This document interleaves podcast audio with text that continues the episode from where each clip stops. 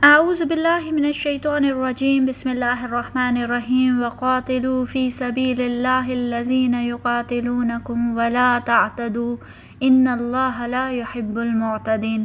اور تم اللہ کی راہ میں ان لوگوں سے لڑو جو تم سے لڑتے ہیں، لیکن حد سے تجاوز نہ کرو۔ بے شک اللہ تعالیٰ حد سے تجاوز کرنے والوں کو پسند نہیں کرتا۔ السلام علیکم ورحمۃ اللہ وبرکاتہ۔ آج ہم سورہ بقرہ کی آئے نمبر 190 سے شروع کریں گے۔ پچھلی آیات میں اللہ سبحانہ و تعالیٰ نے چاند کی بات کی اور حج کی طرف اشارہ کیا۔ ظاہر ہے، حج کے لیے تو مکہ جانا پڑے گا، جہاں دشمن کا قبضہ ہے۔ تو حج بغیر کتال اور جہاد کے ممکن ہی نہیں تھا۔ اس لیے ساتھ ہی یہ آیت آ گئی، جس میں اللہ تعالیٰ نے مسلمانوں کو کتال کا حکم دیا۔ اس طرح کی آیات کو نان مسلمز اور اسلام و فوبکس اسلام کے خلاف بہت استعمال کرتے ہیں اور کہتے ہیں کہ دیکھیں، اسلام ٹیررزم سکھاتا ہے، لوگوں کو قتل کرنے اور جنگ کرنے کا حکم دیتا ہے۔ لیکن اس آیت کے پیچھے تیرہ سال کی ہسٹری ہے، ایک داستان ہے۔ یہ آیت ایک خاص کانٹیکسٹ میں نازل ہوئی۔ تیرہ سال تک مسلمانوں پہ ہر طرح کا ظلم اور زیادتی ہوئی، لیکن حکم کیا تھا؟ کفو ایدیاکم اپنے ہاتھ رو کے رکھو۔ یعنی جو بھی زیادتی ہو جائے، جو بھی ٹارچر ہو، بس ہاتھ نہیں اٹھانا۔ مکہ کے تیرہ سال کیا کیا ظلم نہیں ہوا؟ بلال رضطانہ عنہ کو مکہ کی گلیوں میں گھسیٹا گیا۔ خباب ابن ارد کی کمر کو لوہے کی سلاخوں سے داغا گیا۔ حضرت یاسر اور ان کی بیوی سمیہ رضی اللہ عنہما کو ان کے بچوں کے سامنے بے دردی سے قتل کر دیا گیا۔ عبداللہ ابن مسعود کو صرف قرآن پڑھنے کی سزا میں بری طرح سے مارا گیا۔ نبی پاک صلی اللہ علیہ وسلم اپنی آنکھوں کے سامنے یہ ظلم دیکھتے۔ آپ اندازہ کر سکتے ہیں کہ نبی پاک صلی اللہ علیہ وسلم کو کتنی تکلیف ہوتی ہوگی؟ مسلمانوں کے غم اور غصے کی کیا شدت ہوگی؟ ایسے میں ہاتھ روک کر رکھنا کتنا مشکل کام ہوگا؟ آج نبی پاک صلی اللہ علیہ وسلم کے بارے میں کوئی ایک لفظ کہتا ہے۔ آپ صلی اللہ علیہ وسلم کی توہین کرتا ہے یا کارٹون بناتا ہے تو پوری امت کا خون کھول جاتا ہے۔ اس وقت نبی پاک صلی اللہ علیہ وسلم کا مذاق اڑایا جاتا۔ آپ کو شاعر، کاہن اور مجنون کہا جاتا۔ آپ کے اوپر جانوروں کا گند پھینکا گیا۔ آپ کے گلے میں پھندا ڈال کر آپ کو خانہ کعبہ کے سامنے مارنے کی کوشش کی گئی۔ آپ کے اوپر طائف میں پتھر پھینکے گئے۔ ایسے حالات میں آپ حضرت ابو بکر، حضرت عمر، حضرت علی، حضرت عثمان، حضرت حمزہ اور تمام صحابہ کرام رضی اللہ عنہم کے جذبات کا اندازہ لگا سکتے ہیں کہ ان کا کیا غصہ، کیا جذبات ہوں گے۔ پھر بھی حکم تھا کف و ہاتھ نہیں اٹھانا، کنٹرول کرو، برداشت کرو، صبر کرو۔ مسلمانوں کو اپنے دین، اپنے توحید کی وجہ سے اپنے گھروں سے نکلنا پڑا۔ اپنے آبا و اجداد کی زمین، اپنا شہر چھوڑنا پڑا۔ دوست، یار، ساتھی، رشتہ دار، سب چھوڑنا پڑے۔ یہاں تک کہ خانہ کعبہ چھوڑنا پڑا۔ کبھی ابھی ہجرت کی تو کبھی مدینہ۔ کس لیے؟ کیونکہ مکہ میں جان کا خطرہ تھا۔ مشرقی نے مکہ کی زیادتیاں حد سے بڑھ چکی تھیں پھر بھی اللہ تعالیٰ نے بدلہ لینے کی ریٹیلیٹ کرنے کی، لڑنے کی کتال کی اجازت نہیں دی۔ اب پہلی بار مدینہ میں جب مسلمانوں کی اپنی ایک چھوٹی سی ریاست اسٹیبلش ہو گئی، مسلمانوں کو اپنی ایک چھوٹی سی زمین، ایک حکومت، ایک گورنمنٹ مل گئی، تو اجازت ملے کہ فی سبیل اللہ الزین یقاتلونکم اور تم اللہ کی راہ میں لڑو ان لوگوں سے جو تم سے لڑتے ہیں۔ یہ کتال کا حکم نہیں، بلکہ کتال کی اجازت دی گئی تھی پہلی دفعہ۔ پھر بھی یہ شرط لگا دی گئی کہ لڑنا صرف اسی سے ہے جو تم سے لڑے۔ لڑائی میں پہل نہیں کرنے۔ جب ہم ساری ہسٹری دیکھتے ہیں کہ مسلمانوں کے ساتھ کیا کیا زیادتی، کیا کیا ٹارچر نہیں ہوا، مکہ کے تیرہ سالوں میں وہ سارے زخم، وہ ساری تکلیفیں، وہ سارے دکھ ان کے ذہنوں میں تازہ تھے۔ اب جو لڑنے کی اجازت ملی تو عین ممکن تھا کہ مسلمان مشرق کی ان کی اینٹ سے اینٹ بچا دیتے۔ تیرہ سال کا غم، غصہ اور جو بدلے کی آگ مسلمانوں کے اندر بھڑک رہی تھی، مسلمان ان کے بچے بچے سے اپنا بدلہ لیتے۔ لیکن اللہ تعالیٰ نے فرمایا، نہیں وقاتلو فی سبیل اللہ اللہ کی دین کی خاطر لڑو، اللہ کی راہ میں لڑو، اپنے بدلے اور انتقام کے لیے نہیں۔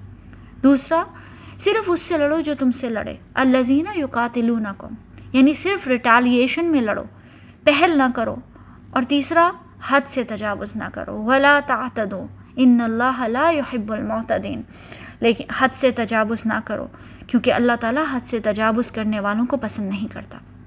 حد سے تجاوز کرنے کا مطلب کیا ہے؟ یہ کہ ان لوگوں کو نقصان نہ پہنچاؤ جو دین کے معاملے میں تمہاری مخالفت نہیں کرتے۔ عورتوں، بچوں، بوڑھوں پر ہاتھ نہ اٹھاؤ۔ لاشوں کو مسخ نہ کرو میوٹیلیٹ نہ کرو۔ بلا وجہ لوگوں کی زمینوں، فصلوں اور جانوروں کو تباہ نہ کرو۔ بریدہ رضی اللہ عنہ کہتے ہیں کہ رسول اللہ صلی اللہ علیہ وسلم جب کسی فوجی دستے پر کسی شخص کو امیر متعین فرماتے، تو اسے ذاتی طور پر اللہ سے ڈرتے رہنے اور اپنے ساتھی مسلمانوں کے ساتھ حسن سلوک کرنے کی وصیت کرتے اور فرماتے، اللہ کے راستے میں اللہ کا نام لے کر لڑنا۔ جو اللہ کے ساتھ کفر کرے، اس سے لڑنا۔ اور بدعہدی نہ کرنا، مال غنیمت میں خیانت نہ کرنا، لاشوں کو مسخ نہ کرنا اور کسی بچے کو قتل نہ کرنا۔ یہ ابن ماجہ کی روایت ہے two eight five eight. Abdullah ibn Umar رضی اللہ عنہما نے کہا کہ ایک عورت رسول اللہ صلی اللہ علیہ وسلم کے زمانے میں کسی غزوے میں مقتول پائی گئی۔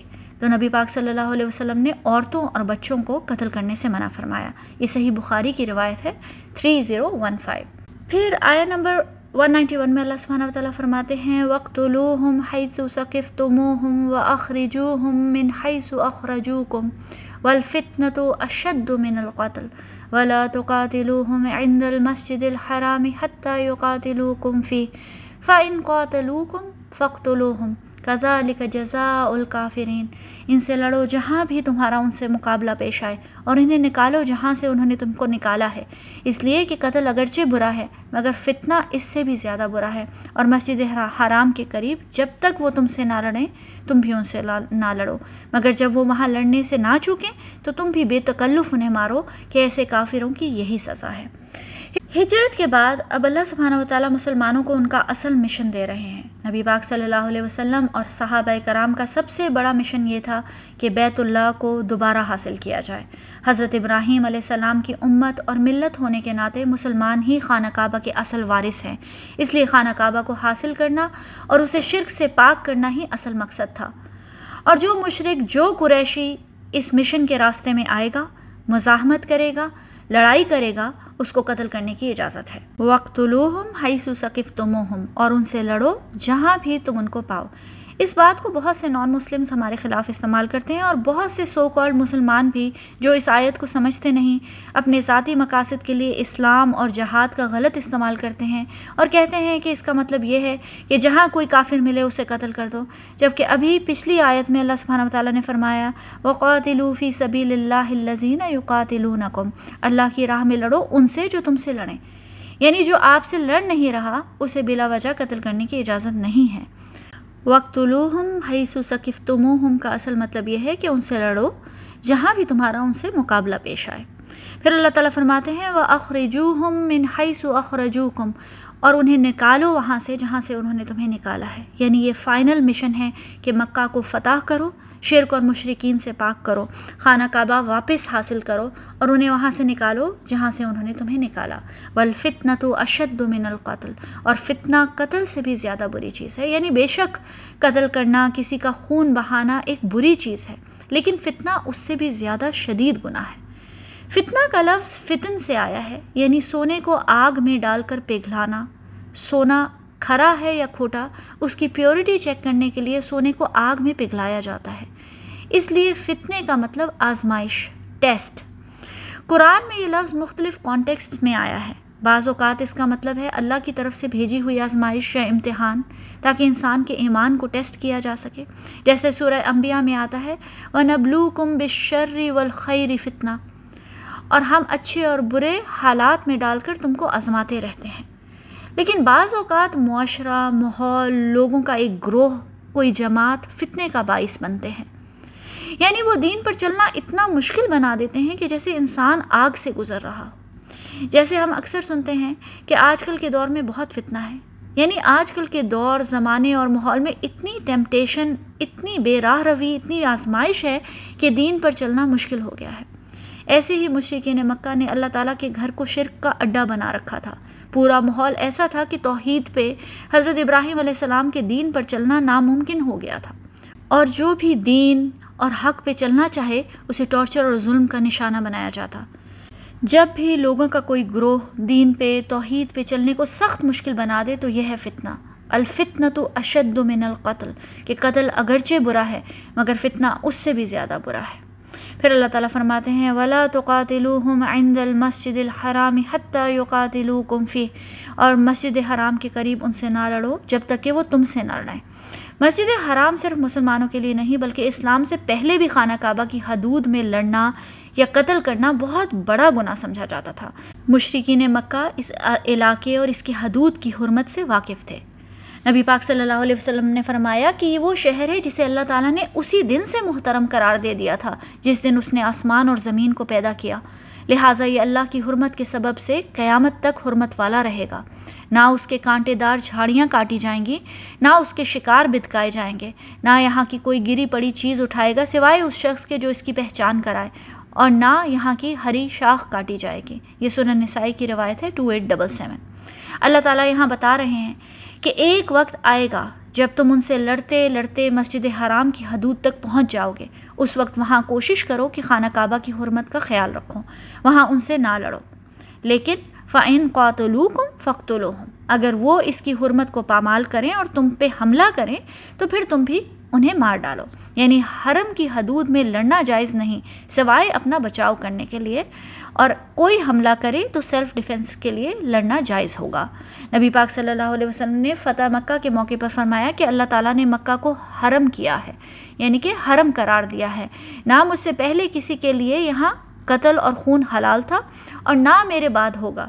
اور میرے لیے بھی تھوڑی دیر کے لیے فتح مکہ کے دن حلال ہوا تھا۔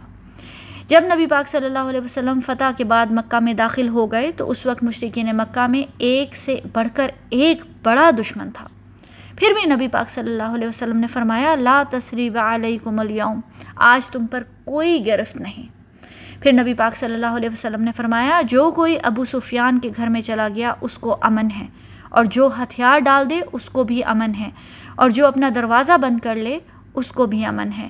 یعنی کہ صرف اس شخص سے لڑنے کی اجازت ہے جو خود حملہ کرے یا حملہ کرنے کی، قتل کرنے کی کوشش کرے۔ آگے بھی کتال کی آیات کنٹینیو ہو رہی ہیں۔ انشاءاللہ نیکسٹ ٹائم کریں گے۔ السلام علیکم ورحمۃ اللہ وبرکاتہ۔